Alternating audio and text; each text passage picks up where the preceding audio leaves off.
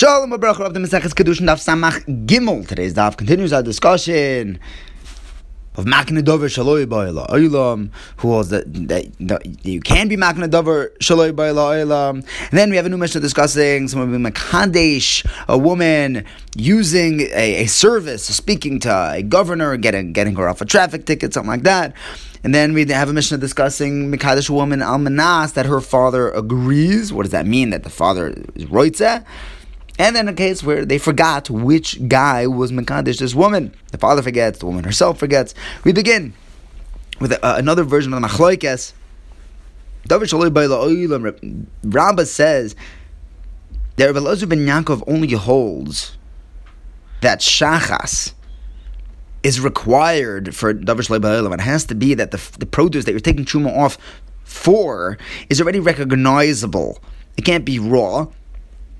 Or by the case of Kiddushin, you have to be able to see that the woman is already pregnant with the girl. But he says that by the Truma, it has to be recognizable only when the field is watered by rain. However, if it's irrigated, so it's Biyad Adam, be masking that's considered Biyada, it's already Ba'al Olam. Rav Yosef says, no. He would even say, if it's irrigated, it's not Ba'al Olam yet, and it would not be an effective Truma. Gemara brings in a Brisa, tries matching it up to our Machloikas. The Brisa says, if someone tells his friend, like we said, we brought it down as our Mishnah, that if your wife gives birth to a girl, I want to be Mekadesh to her now, it doesn't work. But Rav Hanina says it would work if he already can see that his wife is, that this woman is pregnant with a girl.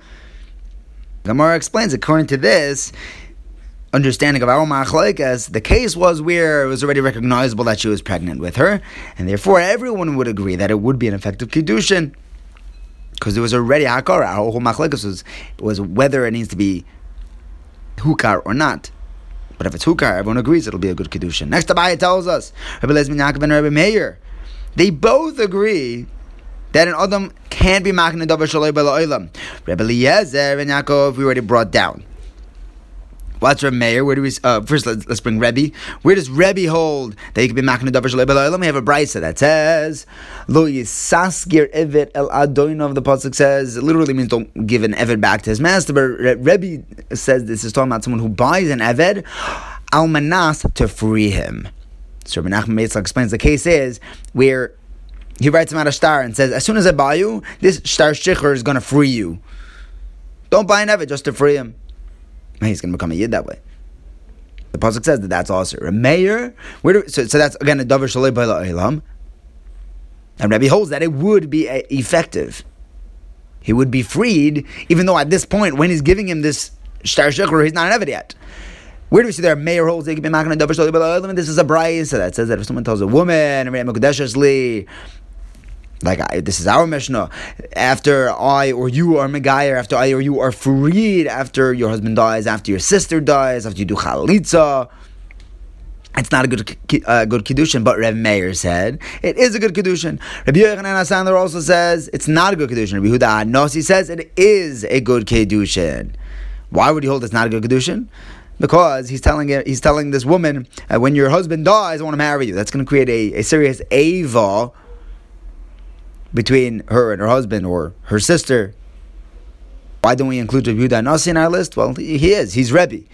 Why don't we include Rabbi Akiva? Well, who's Rabbi Akiva? The Brisa says the wife tells her husband, I want to accept a neder, not to supply you with anything.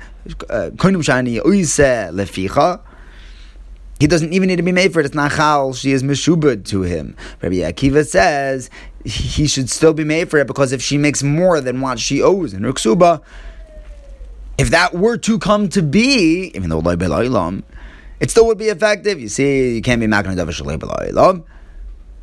Gemara answers, no. That case of Hun Reid there, if you should already explain, was talking about not where she was Mekadesh her income, she was Mekadesh her physical hands and the work that they will produce. And that is if Ba'al Olam, she's already in possession of her hands. Those already exist. Next Mishnah, if someone tells a woman, on the condition that I speak to the Sholto and the governor, Or I do some work for you. If he does that, act of service, it's a good Kiddushin. If not, not. Rish Lakish says, big caveat, this only works if he actually gives her a Shavah Pruta. Without that Shavah Pruta, just the act of service is not enough. That's what Rish Lakish Shita. The Gemara says, really? Just the schar, just the service, the value of the service isn't enough? We have a brisa that says, beferish the opposite. Someone who's mekadesh a woman with the schar, with the value of the service of that he had given her a ride on a donkey, that he helped her sit on a wagon, on a boat, it's not a good Kiddushin. But if it's on for the schar of the service that I will do of bringing you on the donkey, on the wagon, on the boat, that is Kiddushin. That works. You'll say that over there he also gave her a shavah pruta. We have a brass that says beferish that he didn't. If a woman says, sit with me, and that'll be a good Kiddushin, that's value for me. Or tell me a good joke, dance for me, build me something like this. If that service is worth a shavah pruta, it's a good Kiddushin. We evaluate its worth. See, we're not talking about another shavah pruta. This service itself is the shavah pruta. It's a bam kasha on Rish Lakish. But Rish Lakish would explain that Tana holds that you only get paid after the job is done. Our Tana holds that you already owe the money from the moment the service begins, in which case, at every point, she owes him money. So he's being mekadesh with that owed money, with that loan. You can't be mekadesh be milveh. Why do Rish Lakish have to squish our Mishnah into this Tana to say that it was a loan? So Rava explains that there was a lashon that was bothering him.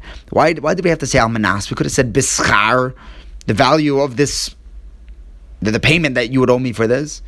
The fact that he formulated an almanas on the condition, it sounds like it was a t'nai. He actually has to give it to him. It says that he gave her a shavah pruta. Next Mishnah, if someone is mekadesh woman on the condition sheyertze aba, that the chosen's father approves of this marriage, so as long as the father approves, it's a good Kiddushin. If not, not. However, if the father dies, the Mishnah says, it's still a good Kiddushin. The Gemara is going to explain why. If the son dies, then we teach the father, we get him to say that he doesn't approve of the marriage, and in that way, there's no connection between the girl and the dead son. In the Gemara we learn, what does it mean that the father has a ratzon? He's sheyirtze abba. Does the father have to say yes? He has to, yes, I approve, right? Gives consent. Then how come when the father dies, it's a good Kiddushin? He never said yes. Elamai, it has to be that the father just didn't say no, right? The father was quiet. Right? He grunts. In the Seifa, when the son dies, we tell the father to say einoi rotzeh. He was just quiet. Elamai, the Seifa has to be where the husband didn't say, on the condition that my father has a ratzon, is on the condition that my father doesn't make a macha. And that's why we have to get the father to make a macha, to say no, in order for there to be no Kiddushin. Why does a reish have to be a case where it was on the condition that the father says yes, and the seif on the condition that my father doesn't say no? Yeah, the Gemara says it's better that, Rish Lakish explains, you see from Rabbi Yanai, Abiyana says that that's taka the case, because it's better to have two separate cases in a Mishnah than to have two separate Tanoim in the Mishnah. Rabbi Yosef Bar Ami turns the entire Mishnah actually into one case where the guy tells the girl that I'm being mekadesh on the condition that my father doesn't make a macha for 30 days. If the father died within those 30 days, he's not going to make macha. If the son died, then within those 30 days, we get the father to make a macha. In the next Mishnah, we learn if someone says, I know my daughter got Kiddushin from somebody, I accepted it from my daughter, but I don't know who, I don't remember. And then one guy comes along and says, it was me. We trust him. We trust that this was the guy who was Mekadesher.